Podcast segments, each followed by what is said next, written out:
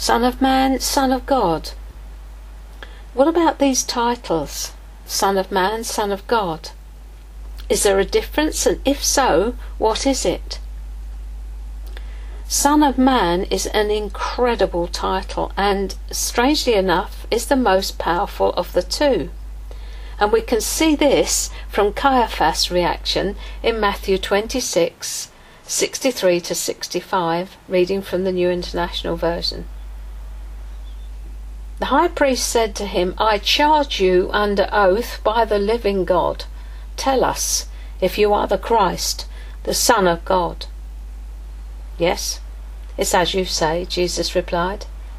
But I say to all of you, in the future you will see the Son of Man sitting at the right hand of the Mighty One and coming on the clouds of heaven. Then the high priest tore his clothes and said, He's spoken blasphemy. Why do we need any more witnesses? Look, now you have heard the blasphemy. Caiaphas asks, Are you the Son of God? Jesus replies, You've said it, and what's more, you'll see the Son of Man. At which point Caiaphas screams blasphemy and tears his robe. Caiaphas, in other words, goes bare. What a strange reaction, and why did Jesus respond with Son of Man to Caiaphas, Son of God? To see exactly why, we need to go to the book of Daniel and Daniel 7, verses 13 and 14, and you'll see why Caiaphas went ballistic. In my vision at night I looked, Daniel speaking, and there before me was one like a son of man, coming with the clouds of heaven. He approached the Ancient of Days and was led into his presence. He was given authority, glory, and sovereign power. All peoples, nations, and men of every language worshipped him. His dominion is an everlasting dominion that will not pass away, and his kingdom is one that will never be destroyed. Jesus was saying, You've said it, I'm the one under whose feet all things will be placed. I am the I am. He was claiming to be God incarnate. No wonder Caiaphas tore his robes. And in John 5 25 to 27, Jesus says this I tell you the truth. A time is coming and has now come when the dead will hear the voice of the Son of God, and those who hear will live. For as the Father has life in himself, so he has granted the Son to have life in himself. And he has given him authority to judge, because he is the Son of Man. Again, Jesus uses both titles in the same statement.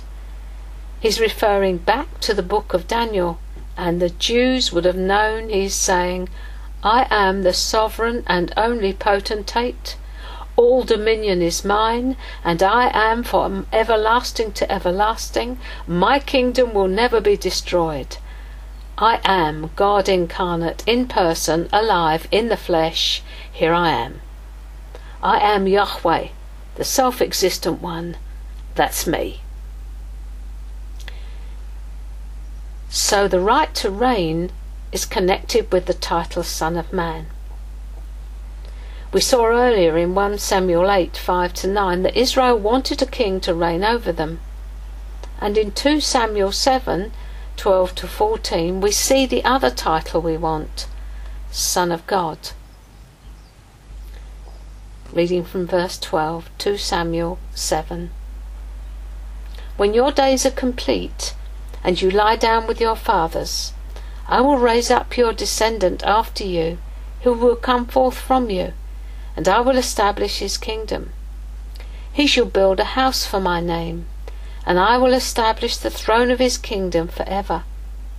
I will be a father to him, and he will be a son to me. When he commits iniquity, I will correct him with the rod of men and the strokes of the sons of men. Here, God is talking to David and telling him about his son Solomon, who will become king, and he says, he shall be a son to me, or my son. From that time onwards, every king of Israel bore the title Son of God. It was one of the titles of the kings of Israel. We'll look at some titles of Jesus as king shortly, but this is a title that every king of Israel bore. By using it, Jesus proved not only who he was, but his authority. It is a claim to be the King of the Jews. So when Jesus went around describing himself as Son of Man and Son of God, he was proclaiming he was the King of Israel and the King of the universe forever, and he was revealing it for everyone to see. They knew and they hated him for it. So let's now look at the law of kingship. There is such a thing. In every area of his life, Jesus fulfilled the law of kingship, and it's vital to our understanding of this subject. You'll find it in Deuteronomy 17, verses 14 to 20. Again, I'm using the New American Standard Bible.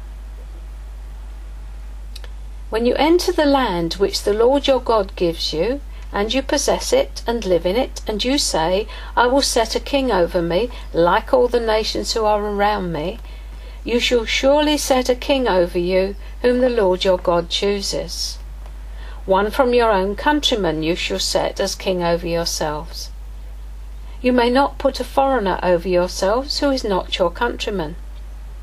Moreover, he shall not multiply horses for himself, nor shall he cause the people to return to Egypt to multiply horses, since the Lord has said to you, You shall never again return that way. He shall not multiply wives for himself, or else his heart will turn away, nor shall he greatly increase silver and gold for himself. Now it shall come about when he sits on the throne of his kingdom he shall write for himself a copy of this law on a scroll in the presence of the Levitical priests.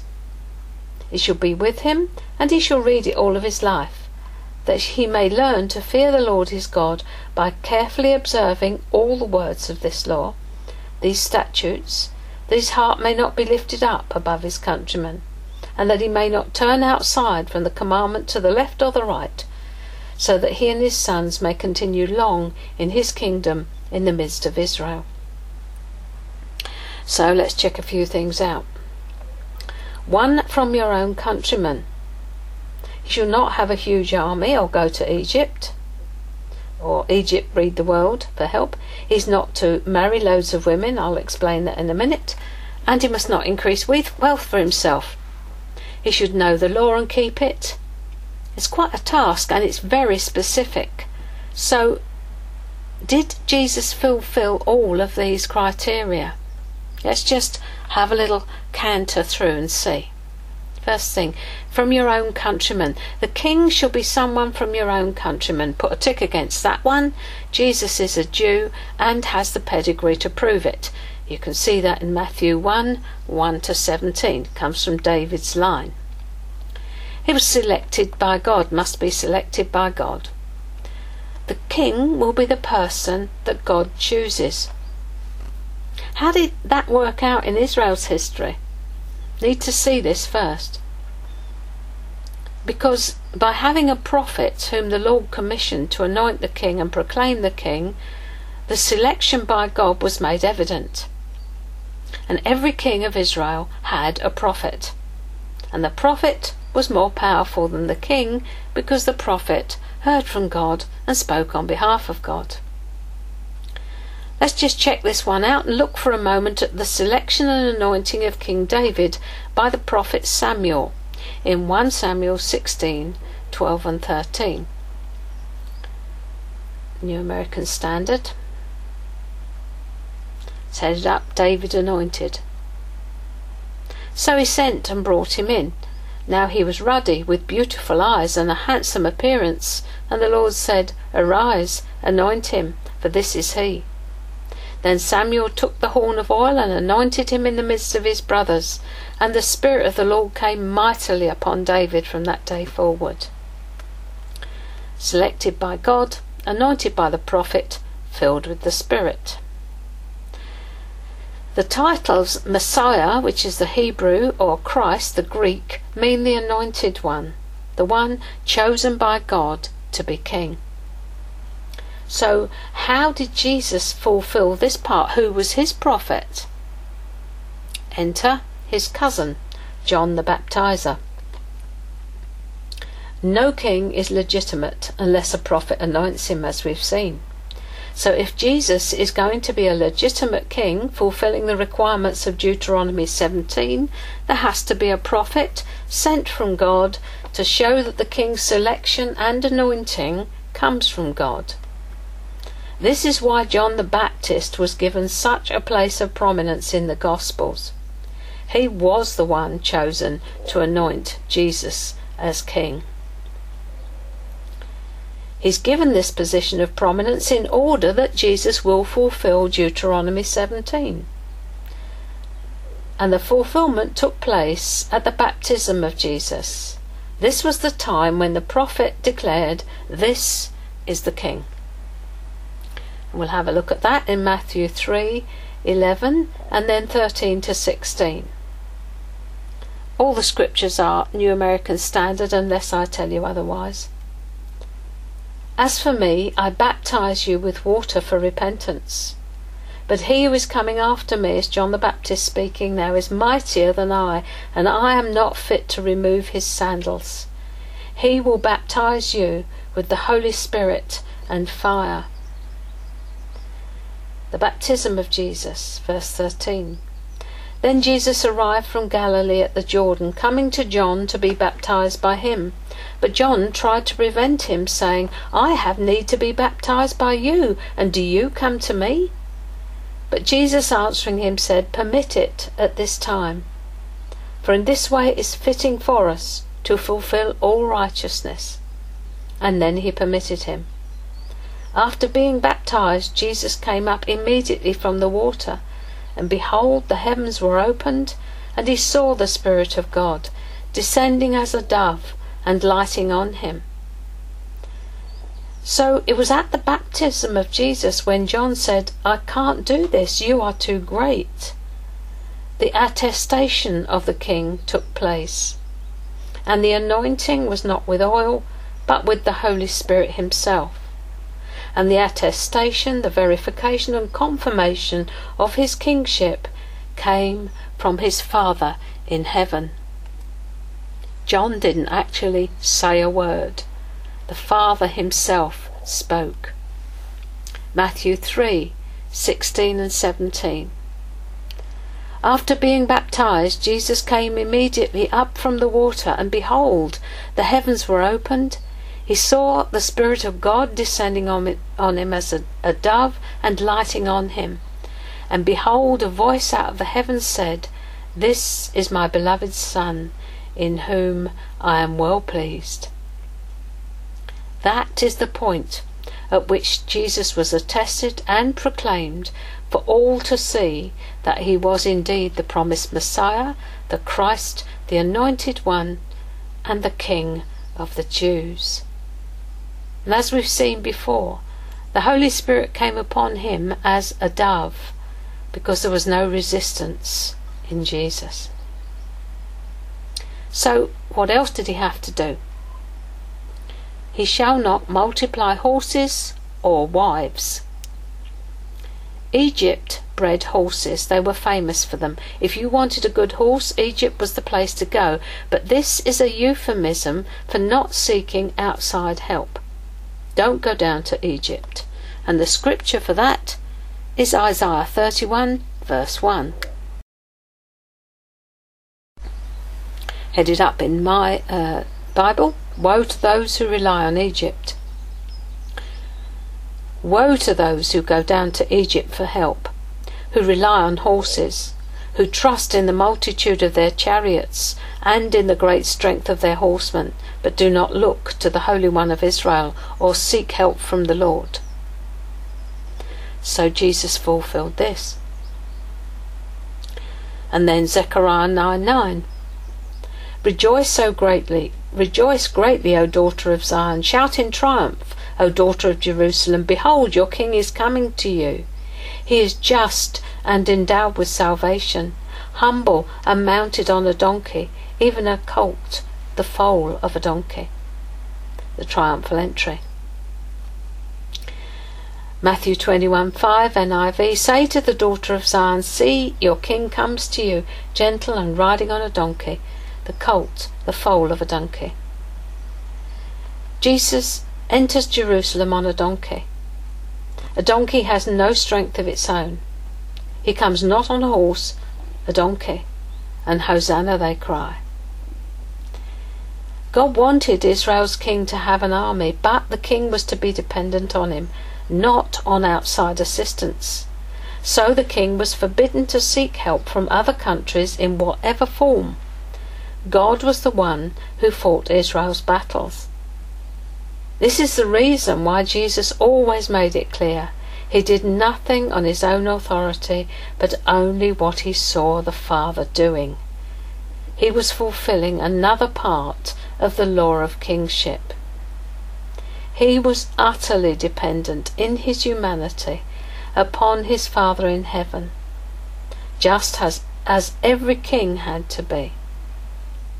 He never used his own wisdom either. John 5, verse 30, in the Amplified. I'm able to do nothing from myself, independently of my own accord, but only as I'm taught by God and as I get His orders. Even as I hear, I judge, I decide as I'm bidden to decide. As the voice comes to me, so I give a decision. And my judgment is right, just, righteous, because I do not seek or consult my own will. I have no desire to do what is pleasing to myself, my own aim, my own purpose, but only the will and pleasure of the Father who sent me. But what about this part about multiplying wives? Jesus surely didn't do that, but what does it mean exactly? In the ancient world, if you were a king and you wanted to make peace with a neighbouring country, you'd make a treaty with the king of that country to keep the peace. It was common to marry one of the king's daughters. You didn't love her, you married her to keep it in the family, as it were, and keep the peace.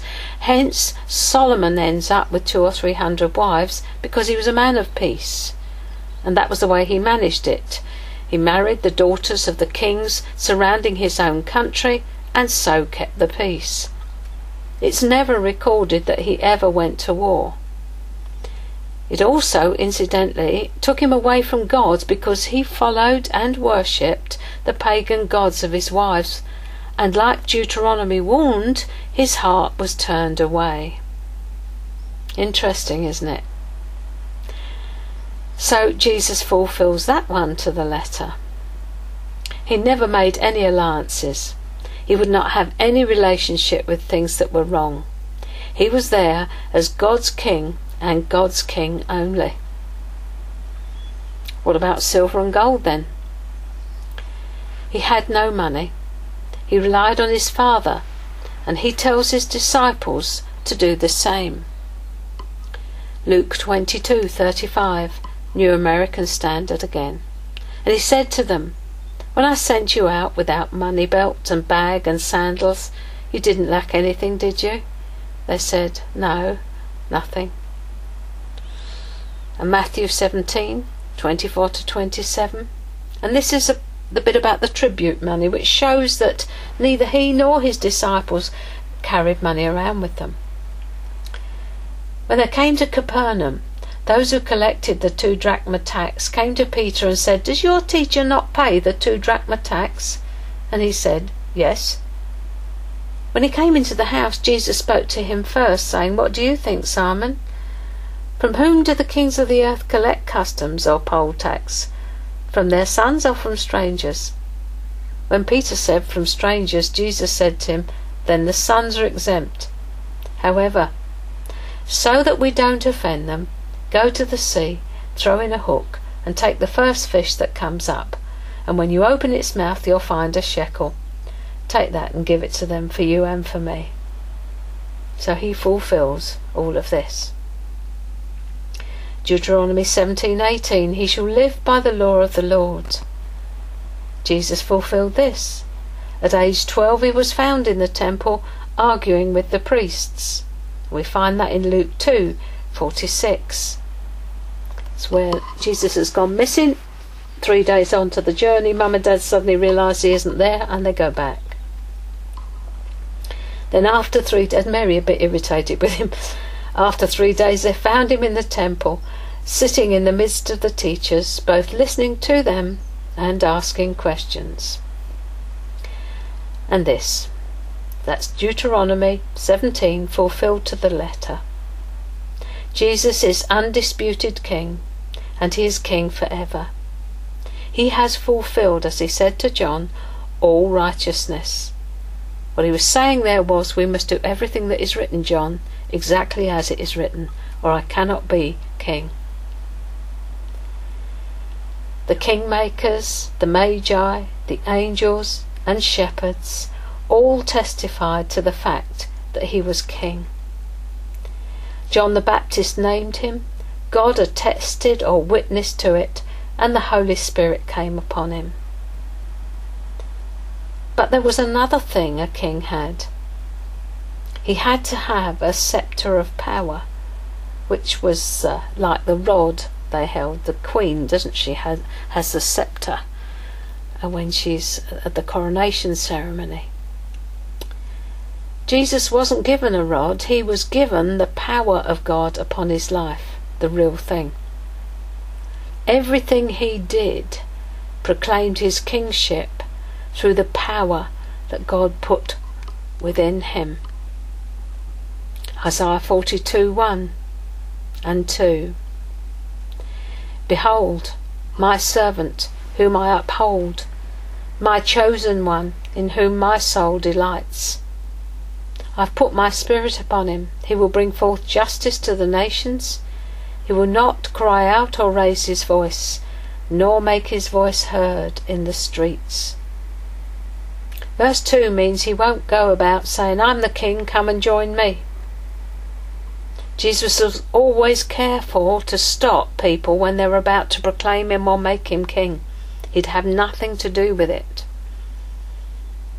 John 6:15 so Jesus, perceiving that they were intending to come and take him by force to make him king, withdrew again to the mountain by himself alone.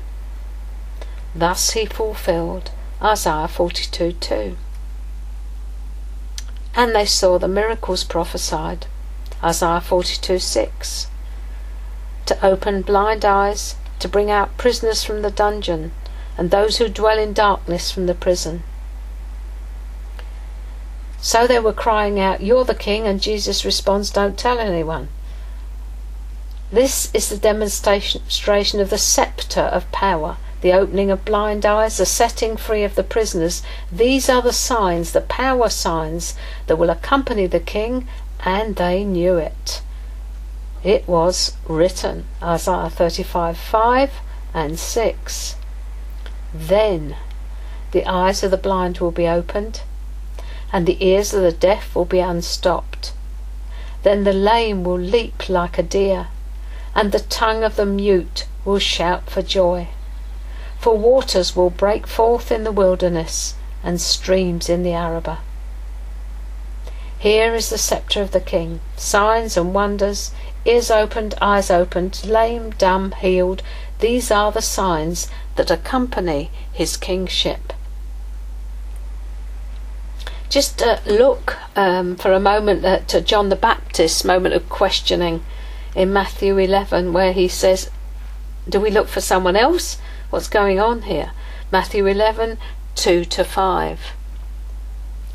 Now, when John, while imprisoned, heard of the works of Christ, he sent word by his disciples and said to him, Are you the expected one, or should we look for someone else? Jesus answered him and said, Go and report to John what you see and hear. The blind receive sight, and the lame walk. The lepers are cleansed, and the deaf hear. The dead are raised up, and the poor have the gospel preached to them. John is questioning here whether Jesus is who he thought he was. John was expecting the king all right, but the king he was expecting was going to release the Jews from Roman occupation. So he's saying, Get with the program, Jesus. Where's the liberation? And Jesus replies with Isaiah 35 the sceptre of power of the king. He doesn't say he's king. The only time he did that was before Caiaphas, as we saw earlier. He simply points to the evidence. He will not raise his voice in the street. He isn't trying to get a following. The signs that I perform are the testimony that I am the one. The priests knew who he was. They'd never had to put Leviticus 14 into operation before because a Jew had never been healed of leprosy. They'd never had to do it. I won't stop now, but you can see it for yourself. It makes really interesting reading. There is a, a ritual that they need to go through when someone presents themselves as having been healed by lepros- from leprosy. And the only person who'd been healed of leprosy was Naaman the Syrian. And the priests knew it. Every one of those priests knew that Jesus was king. Everything he did was filled with kingship. They knew it when they put him on the cross, and the people knew it. Luke 4 33 and 35 to 35. In the synagogue there was a man possessed by the spirit of an unclean demon, and he cried out with a loud voice, Let us alone! What business do we have with each other, Jesus of Nazareth? Have you come to destroy us? I know who you are, the Holy One of God. The people knew, the priests knew, and the demons knew.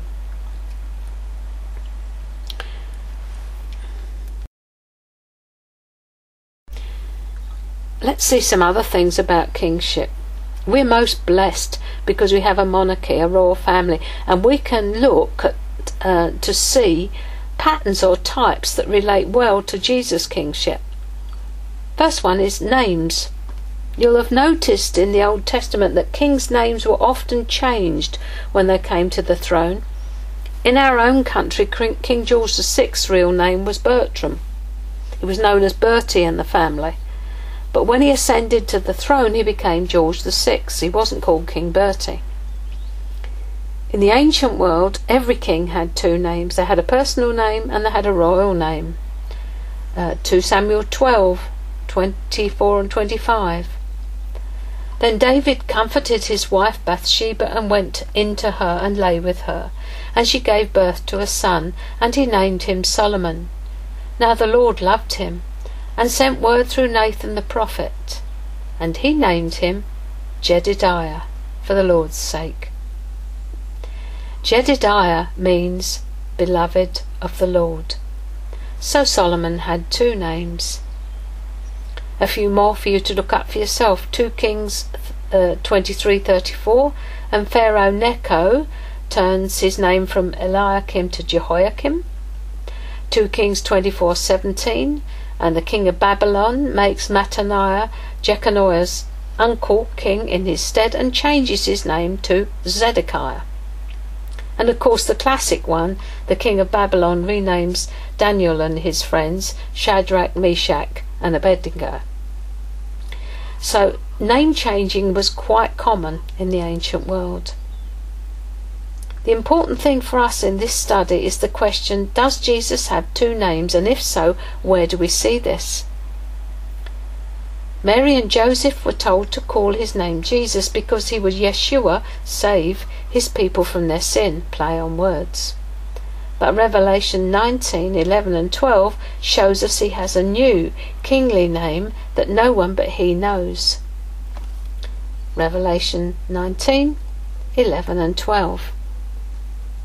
And I saw heaven opened, and behold a white horse, and he who sat on it is called faithful and true, and in righteousness he judges and wages war.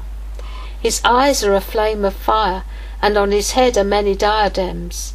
He has a name written on him which no one knows except himself. So here's Jesus' kingly name, which is kept secret from us at the moment. And we're kings.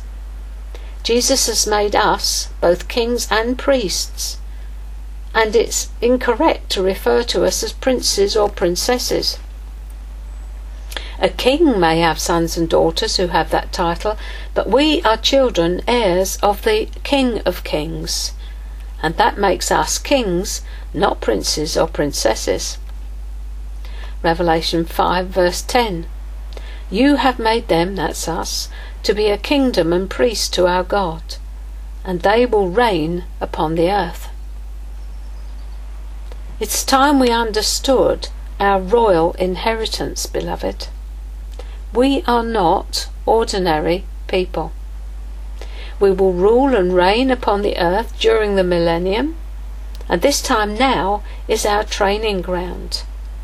Don't let us waste the time which we've been given. And do we have a new name? Yes, indeed we do. Revelation 2:17. He who has an ear let him hear what the Spirit says to the churches. To him who overcomes, to him I will give some of the hidden manna. And I will give him a white stone and a new name written on the stone, which no one knows but he who receives it.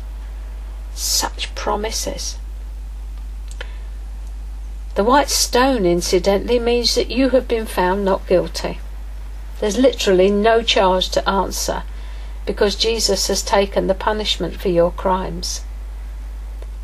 In the ancient world again, when you were doing trial, the jurors would be given two stones, one white and one black. And by this they would vote for or against you at the end of the trial. Jesus has voted for you. There is no charge to answer. You go free. White stone. Hallelujah. So you, too, as a king, have a new name waiting for you. Lastly, then, titles. If you know much about the monarchy, you'll know that the present Queen holds many titles. She used to have the title Empress of India. I'm not sure if she still is this.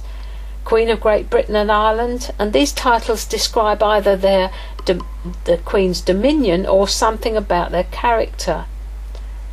Our present Queen has one, it's called Defender of the Faith, and it describes one of her roles. If you go into Wikipedia, you'll see almost pages of it. And part of it, it says this Her Majesty Elizabeth II, by the grace of God, of Great Britain, Ireland, and the British dominions beyond the seas, Queen.